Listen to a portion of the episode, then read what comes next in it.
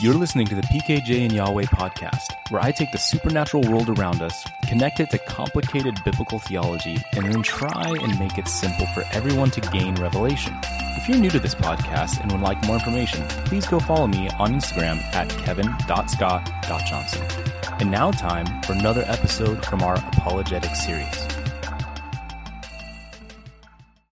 Hey everyone, welcome. And today we're going to be talking about specifically does science contradict the Bible? Uh, so, uh, been trying to get caught back up on some of these topics. It's been a really busy and fun week at our church. We've been having an amazing time of revival nights, as we've called them, and uh, it's been good. But I've been playing drums a lot and been doing a lot of uh, driving our guest speakers around. So definitely feeling it. So so I was like, man, I just need to get in there for a few minutes and just record at least an episode or two. And so today is the day, and I'm really hoping that uh, this is effective for you, uh, especially if you're preparing and listening either for your personal spiritual growth and understanding of the Word of God, or if you are utilizing this information to help you study and prepare for like STOA speech and debate.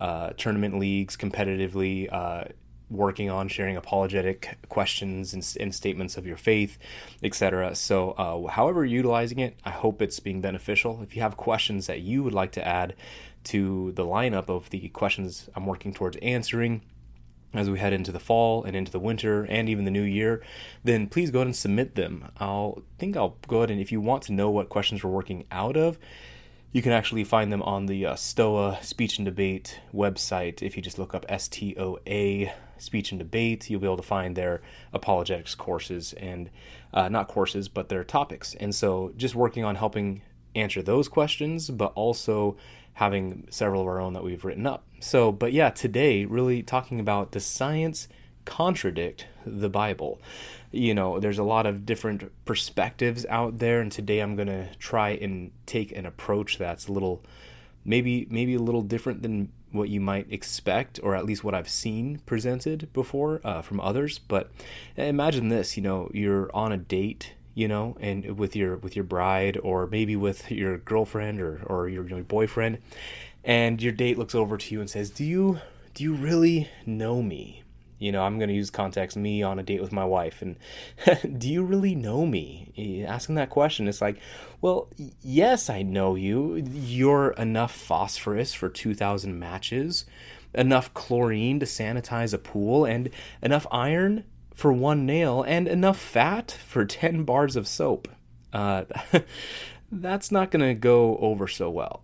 Now, on a scientific scale, the typical human body is that. All those things. 2,000 matches, chlorine to sanitize a pool, etc. But that's not really knowing someone. That's more of knowing about someone. You know, do you do I know who you are or do you just know fun facts about, you know, your genetic and cellular existence and what it's compromised of? Is it science or is it truth? Is it both? We'll take this example for a minute. You come over to your friend's house, you you they let you on in, you know, knock knock, come on in, and there's water on to boil. Okay, and you know you're saying, hey, uh, what's what's that over there? You know, well the easy answer would be, I'm making tea. Would you like some? But the scientific, truthful, full disclosure answer would be, oh, um, that yes, that's uh, there's a heat source that's transforming thermal thermal energy across the container wall into the liquid. Uh, this means that the square velocity eh, of the molecular of the molecules increase. this means the square velocity of molecules is proportional to the temperature uh, when it reaches 100 degrees centigrade. There is a uh, transition from condensed phase to an expanded phase, which we call boiling. That would be also an answer, you know, on a thermodynamics test, but rather more, it would be better to say, I'm making tea. Would you care for some? And to use those silly examples, I, uh, there's a great little video clip out there on YouTube where this guy uh, goes in a lot more depth of some of these interesting contrasts. And that's the challenge that we face uh, I would say, as parents, uh, as friends, as um, as uh, you know, family, coworkers, when we're looking at many situations and we're being asked to explain something, we're, we're trying to tell somebody something, and they feel like, oh, you're withholding information from me because you didn't say the whole truth. Especially when you have, you know, a third, uh, not th- not third, but a three year old or a four year old, and you're they're trying to ask you, but why? But why? But why? Well, that's just because I said so. That's why. Doesn't go over so well uh, when you try to argue with a four year old, uh, especially if you try to follow the, down the path of answering all their whys. Eventually, you will get to that point, but back to the main topic here is, is then does science contradict the Bible? With given the idea that science is the pursuit of knowledge and the pursuit of understanding, right? The pursuit of understanding our, our, the world around us. But I think the important question we have to ask to frame this is is identifying what is the Bible and what is its purpose then what is science and what is science's purpose? Science is what is the purpose of science? And how do they conflict or does it matter? So looking at the Bible, it's comprised of 66 books, 40 authors, written over 1500 years, right? As dis- as directed by the Holy Spirit, as it said. Uh, you got 39 books in the Old Testament and 27 in the New. 367 of these 66 separate books were considered canon product of centuries of reflection and uncountable hours of debate among scholars way smarter than you and me right now. I'm just going to be put it out there. Maybe not you. I don't know who's listening to this, but definitely me. But that, that's enough on that end of, of what is the Bible, but what is its purpose? What's my motivation? What's the meaning? Its purpose is to communicate the truth of God to mankind and mankind's position in all of creation. Really, our purpose. Uh, all have sinned and broken God's law, right? James 2:10, and they're deserving of judgment and the deliverance from punishment in God through Christ.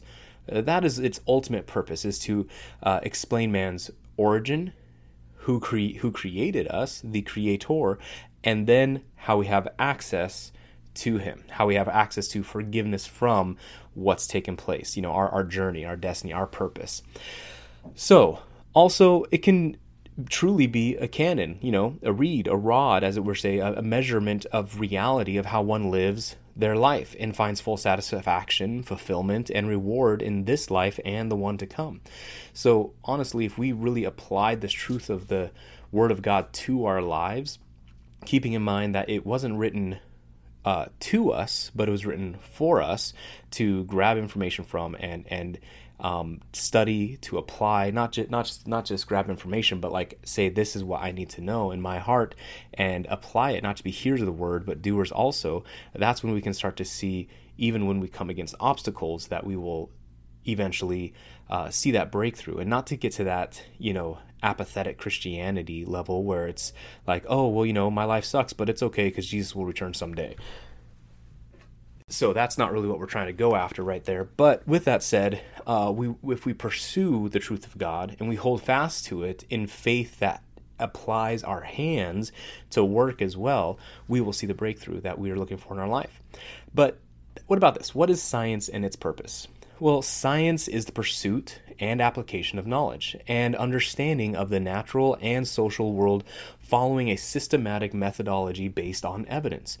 Science is defined as the observation, identification, description, experimental investigation, and theoretical ex- explanation of natural phenomenon. It really is the pursuit of knowledge. The pursuit of knowledge. So, you know, any scholars listening right now, like maybe you think put one or two together. If it's the pursuit of knowledge, well, who's the author of knowledge? And so, who ultimately is the one that's right? I mean, so there's that element in that argument as well. But let's go a little bit deeper. So, how do they conflict with each other? Science, Bible. How do they conflict? Well, you know, imagine this there's a pastor sitting in a park, okay, and one of his congregants come up to him and uh, they, they, they, they say, Hey, how's it going? And he's there hanging out with his daughter and he looks over to his daughter and says, Should we tell them? And he looks up, his daughter looks up at the, at the man who's visiting him in the park and says, well, my mom's, uh, the stork's delivering our baby today at the hospital. And, and then the man looks up confused, uh, very frustrated, and says, "I'm never going to trust you again. There's no such thing as storks bringing babies to to you know hospitals like that how would you dare let your da- daughter think that right or You know, another option would be, as Dr. Heiser, I believe, put it pretty well, is you know, uh, you know, there's empirical evidence and it's irrelevant beyond my reasoning that that children come from a woman. That yes, obviously, Pastor, it must be true that it's storks, even though I've literally witnessed my own wife give birth. It was a stork. Like, like that's foolishness too. Okay, so we got to understand these different concepts of like we have the pastor and the little girl, and the little girl trying to express what is going to be taking place.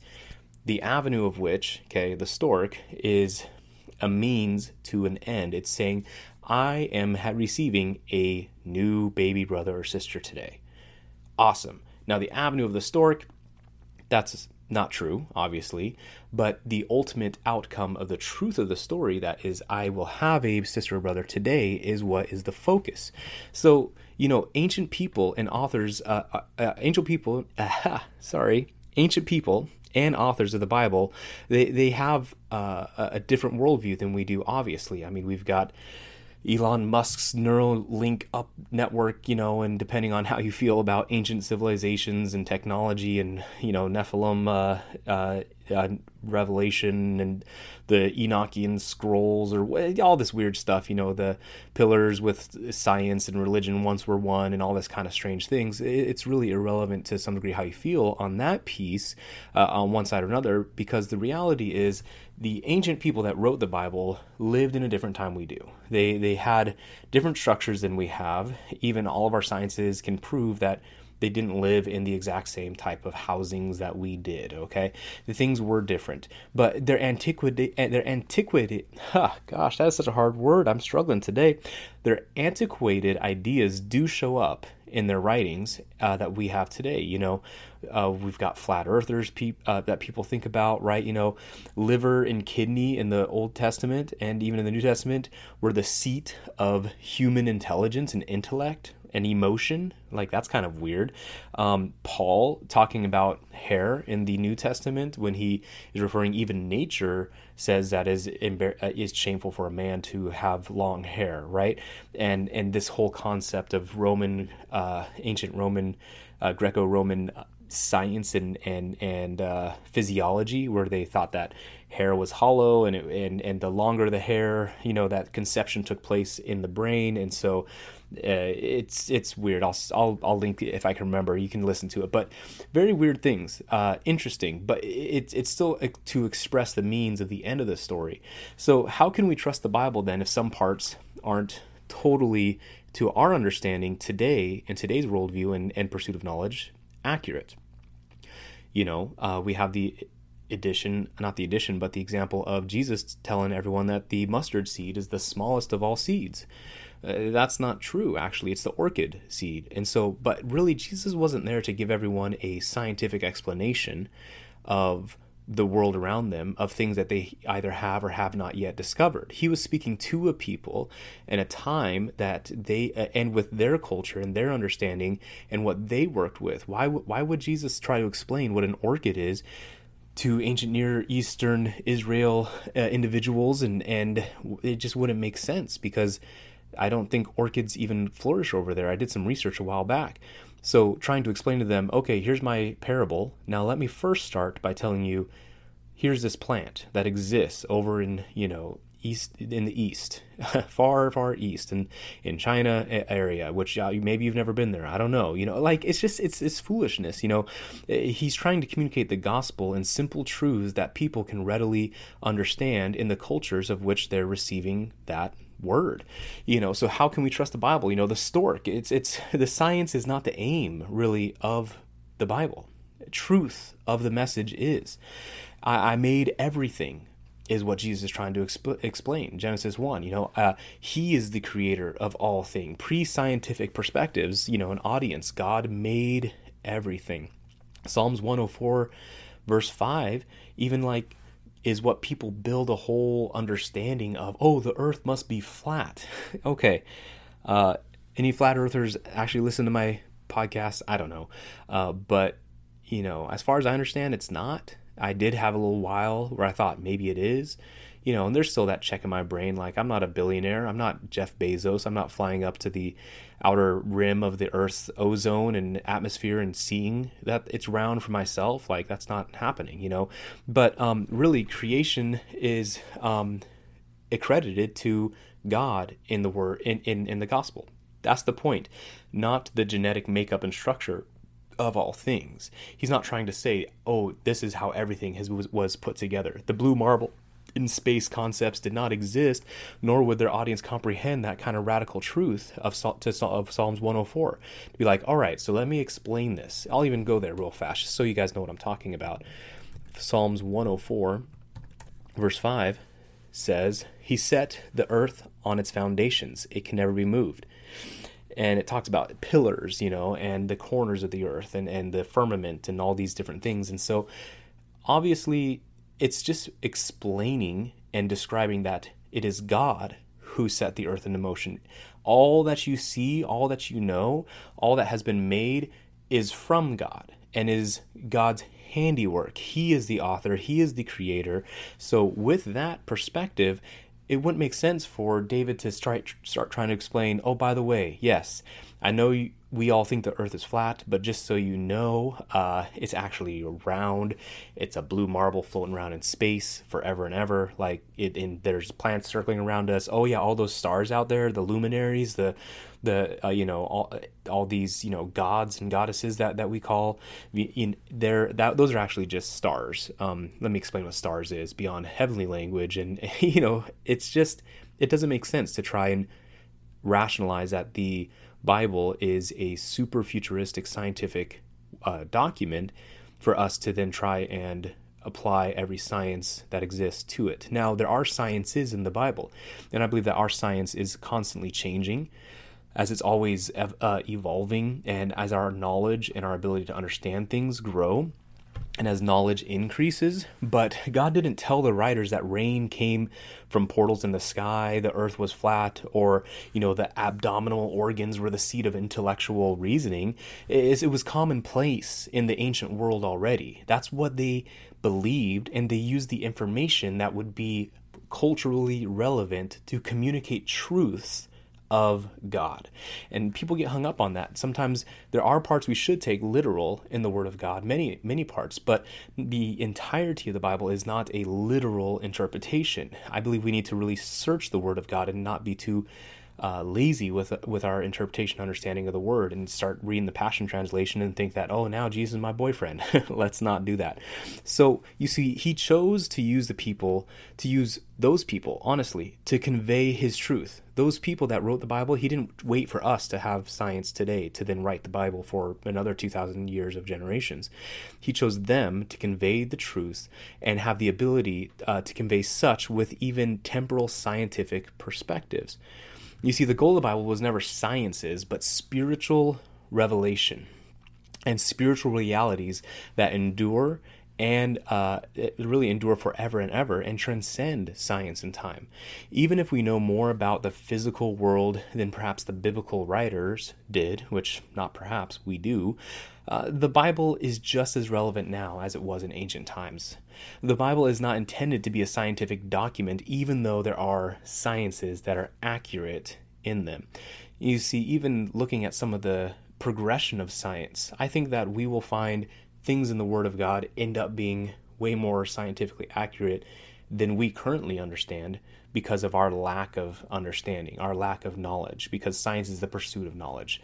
Just like uh, the exact references slip my mind, but it used to be a scientific fact that flies were uh, born of, okay, they, they, they did not exist unless there was rotting flesh and or, or meat. And, and so it, it was as if the meat carried the larva that then, if it were to fester, it would then produce these offspring. So, as if meat, like cow's hide and, and human skin, contains eggs of larvae, and it's not until it's dead and festering that then flies come into existence, and flies are from rotting flesh. Okay, that's gross, that's disgusting, but that was scientific fact until they finally put a piece of meat next to another piece of meat, and one inside a glass jar, and one on the counter And surprisingly, the one on the counter, uh, you know, obviously got flies, and the one under the glass jar had no flies. Weird. How strange, right? You know, and, and it's like, wow, we have discovered a new science. Well, yes, you have. It's but the science isn't new. The truth was always there. We just didn't understand it. So, in closing, do I think that the earth is flat? I don't really think so. Um, and if it is, it really doesn't matter. Um, but I really don't think it is.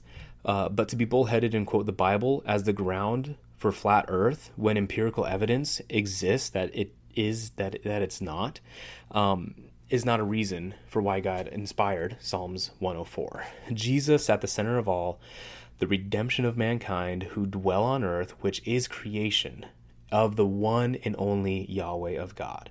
From him come all things, and in him all things belong. Don't come to my house and shame my dog because she makes a horrible cat. Okay? She's not a cat.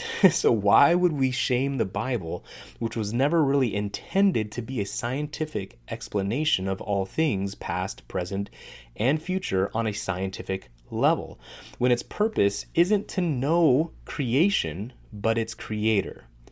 So I hope that that helps you unpack a little bit of this. Is does science and the Bible conflict? Uh, uh, does science and the Bible conflict with each other? Are, are there are there conflicting statements in there? It, uh, do they are they contradicting to one another?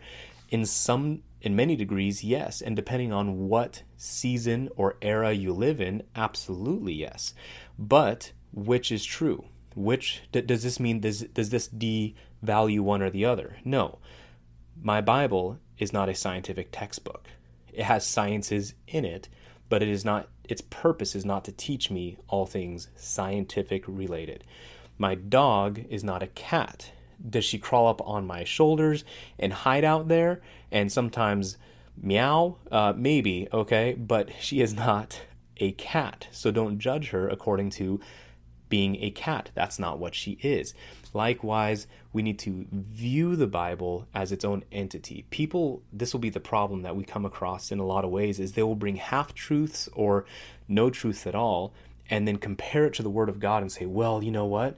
And they, they, they try to make it better than it, it but you're not having a fair argument. you it's like arguing an apple is better than than than an apple is better than nuts. Okay, you know, like like cashews. Well, if you're trying to talk about fruit, it, you know, if it's a matter of opinion, that's one thing. But if you're trying to say an apple is a better fruit than nuts are, well, of course an apple is better fruit than nuts are because I don't think nuts technically are fruit. Okay, so all that to say is don't try and compare and contrast things that aren't same same. You know what I mean?